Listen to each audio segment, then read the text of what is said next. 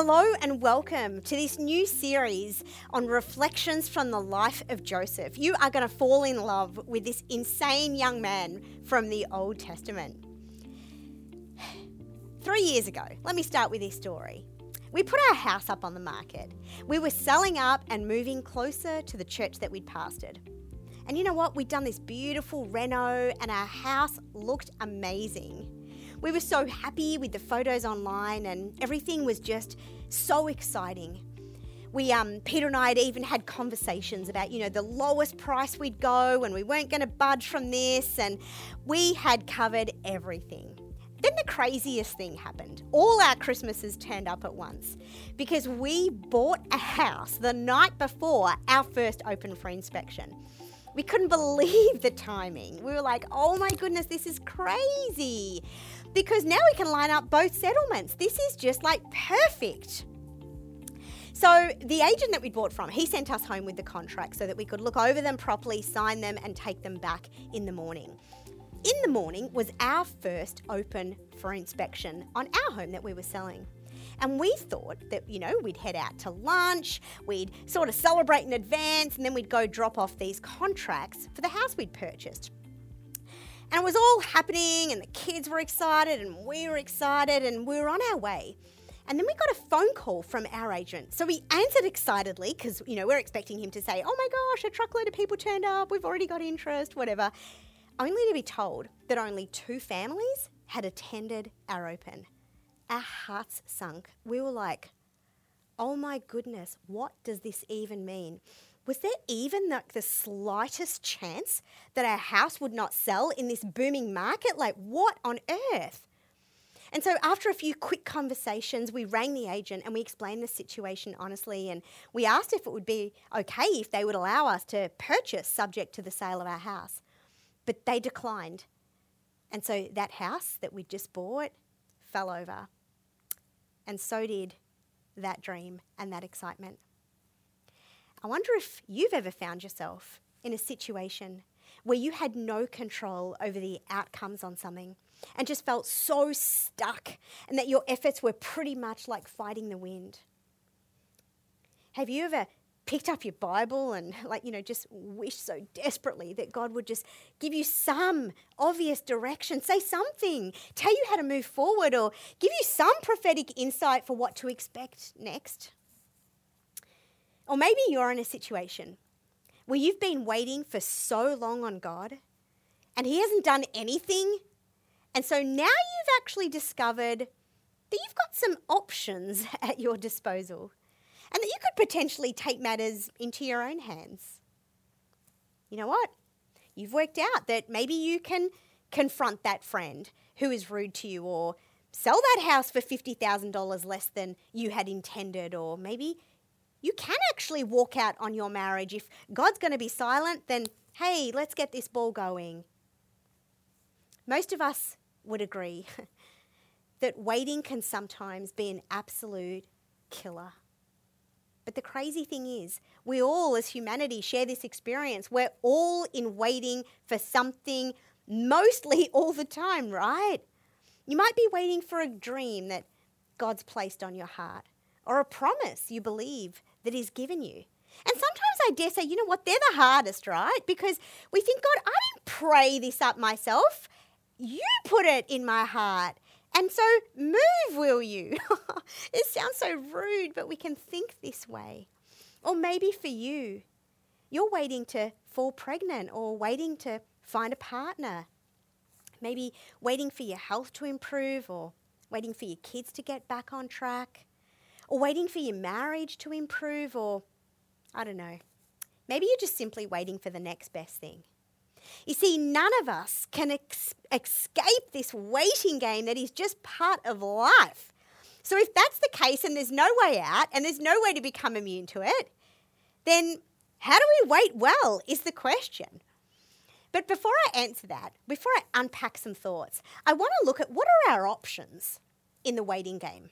And I think I've come up with three options. Firstly, we can remain in an anxious and impatient state and we can just scrape through every day. Or we can take matters into our own hands, as I said just before. or we can wait in peace. Now, my oh my, it's probably not rocket science as to which of those options most of us would choose, right? No one, no one that I know anyway, would put their hand up and go, Oh, yeah, definitely count me in for daily anxiety. Yep, thanks very much. I want to wait in anxiety. Who does that? Most people also know that taking matters in their own hands often makes a bigger mess of things. And deep down, they really want to trust God and wait for His outcomes, even though it's hard. So that leaves us with the third option as being the best option, and that is waiting in peace. But the million dollar question is how? How do we wait in peace? That would take so much pressure off all of us. How? You see, sometimes waiting is easier said than done, especially when the wait is longer than we expected. There's a young boy in the Bible, of course, you know him, Joseph. And his wait was longer than expected, way longer than expected. What a waiting game it was for Joseph.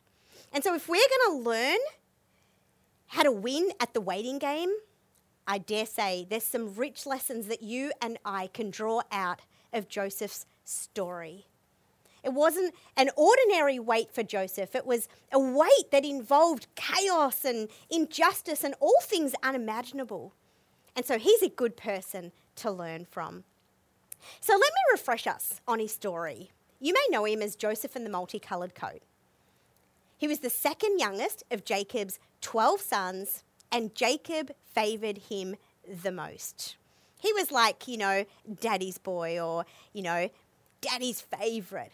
And that was obvious to Joseph's brothers, and that caused huge issues.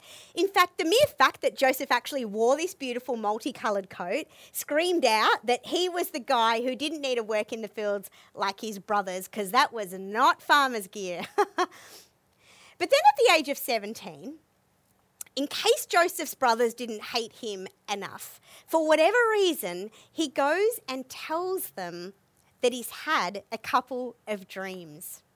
And essentially, as he shares his dreams, he implies that one day he's going to rule over them and that they're going to bow down to him. Do you know what? How do you think they responded? Yeah, they were livid. They were like, Who do you even think you are, little brother? the brothers became so mad and so jealous that they they must have been so mad and so jealous, right? Because they actually came up with a plan to kill him until his brother Reuben talked them out of that idea. Instead, they went with something slightly less ridiculous and they threw him into a pit and ended up selling him to some Ishmaelite traders. From there, Joseph was sold into Potiphar's house as a slave. And whilst things looked up for Joseph, every now and again and for a while, and he was favoured and esteemed there. It wasn't long before things took a downward turn for Joseph once again. One day, he was falsely accused of seducing Potiphar's wife, and so Potiphar threw him into prison. Wow. he was thrown into prison, and that was his reward for doing the right thing. But yet Joseph waited. Don't forget, he had these dreams he was holding on to, but he kept waiting. It was a crazy waiting game for this guy. Who agrees that waiting is actually even harder when injustice is info- involved, right? You sort of think, wow, God, where are you in this? Can't you actually see what's happening? I'm sure Joseph must have wondered if and when his dreams would ever come to pass. Year after year seemed to pass, and it wasn't looking like the fulfillment of his dreams were like, you know, around the corner or, you know, going to unfold anytime soon. No. But then the story goes on. And whilst Joseph was in prison, Pharaoh's cupbearer and baker were also thrown into prison. And one day, they both asked Joseph if he could interpret a dream that they'd each had. And so Joseph did. so to the cupbearer, he says, Well, let me see. In three days, Pharaoh would restore you to your position as his chief cupbearer And then he said to him, But when all goes well with you, remember me and show me kindness. Please mention me to Pharaoh and get me out of this prison. I was forcibly carried off from the land of the Hebrews, and even here I have done nothing to deserve being put in a dungeon. And I just read that from Genesis 40 14 to 15. Essentially, Joseph saying to the cupbearer, Hey, dude, make sure you put in a good word for me with Pharaoh so you can get me out of this place. Make sure you tell him what I did. Make sure you tell him that I interpreted your dream and it came to pass and that, you know, I'm legit. Joseph must have thought that this was his break. The cupbearer would put in a good word and that'd be his way of getting out. But you know what happened?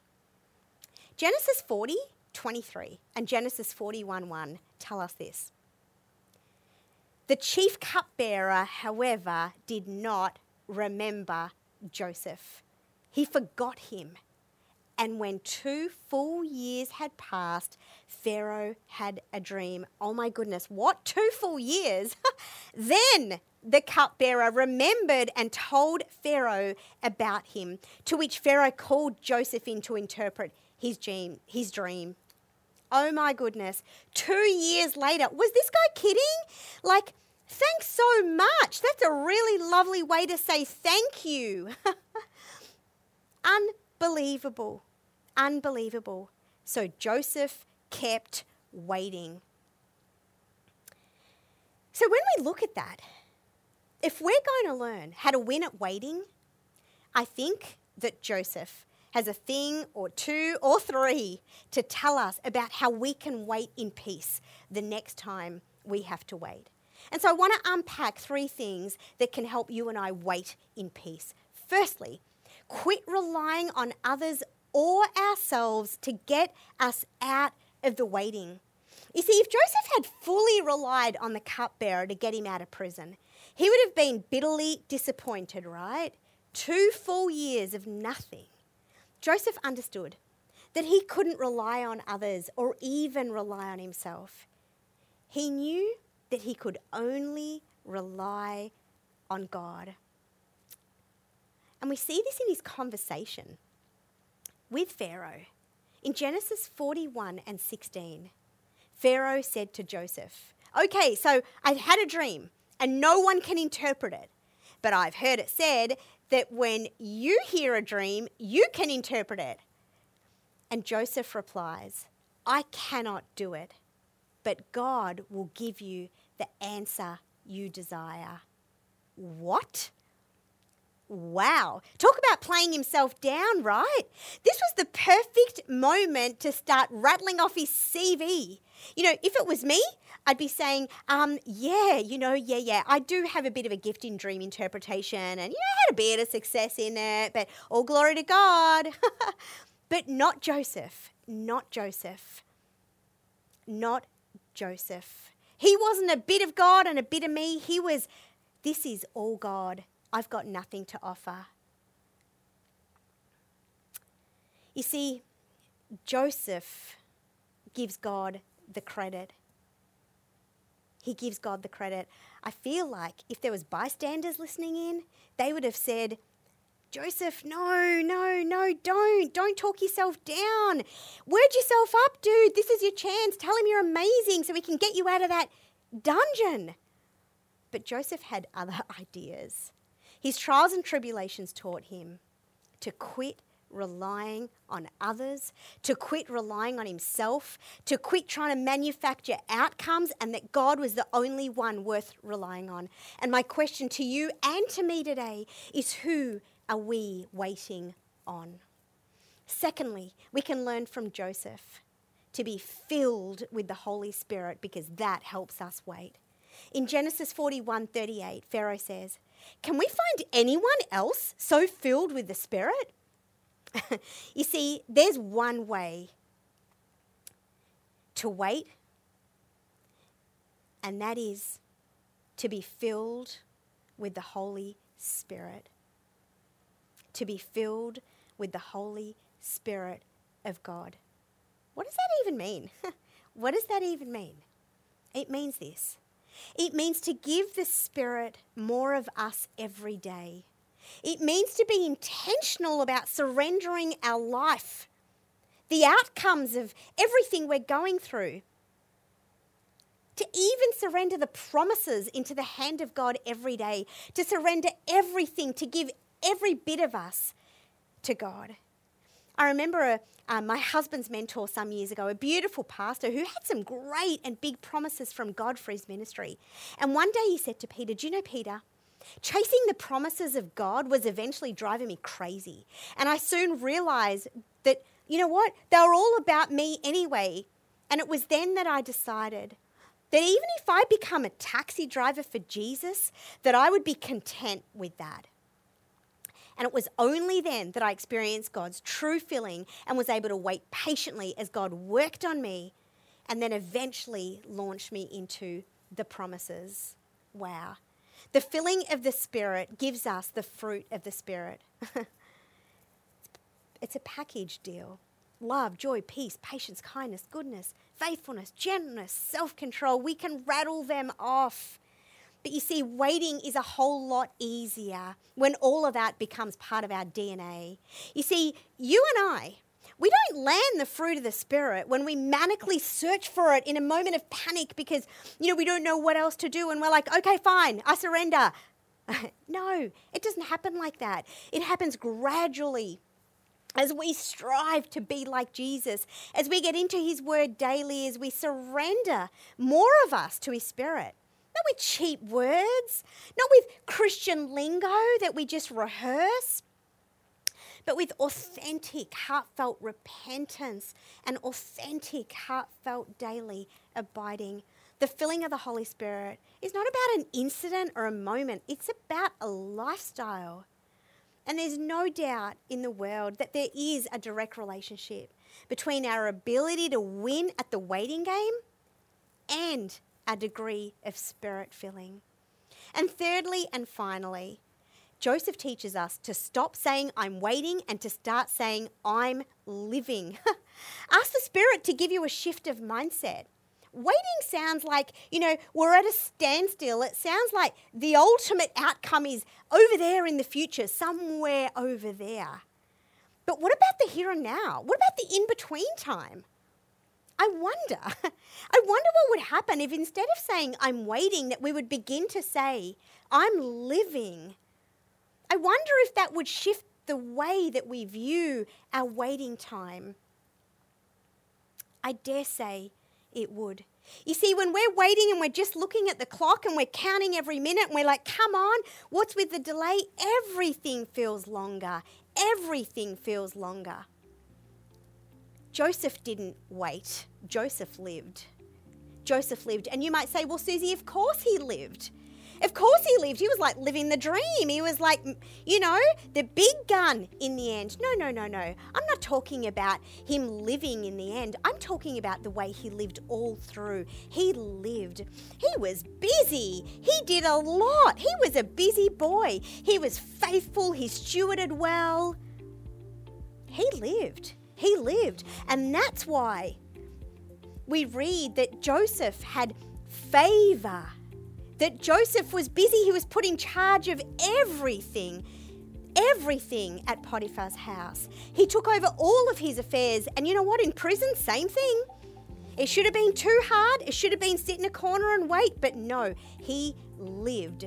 He lived. And we know that because we hear that again. He found favor and he was put in charge of all the prisoners and all the wardens.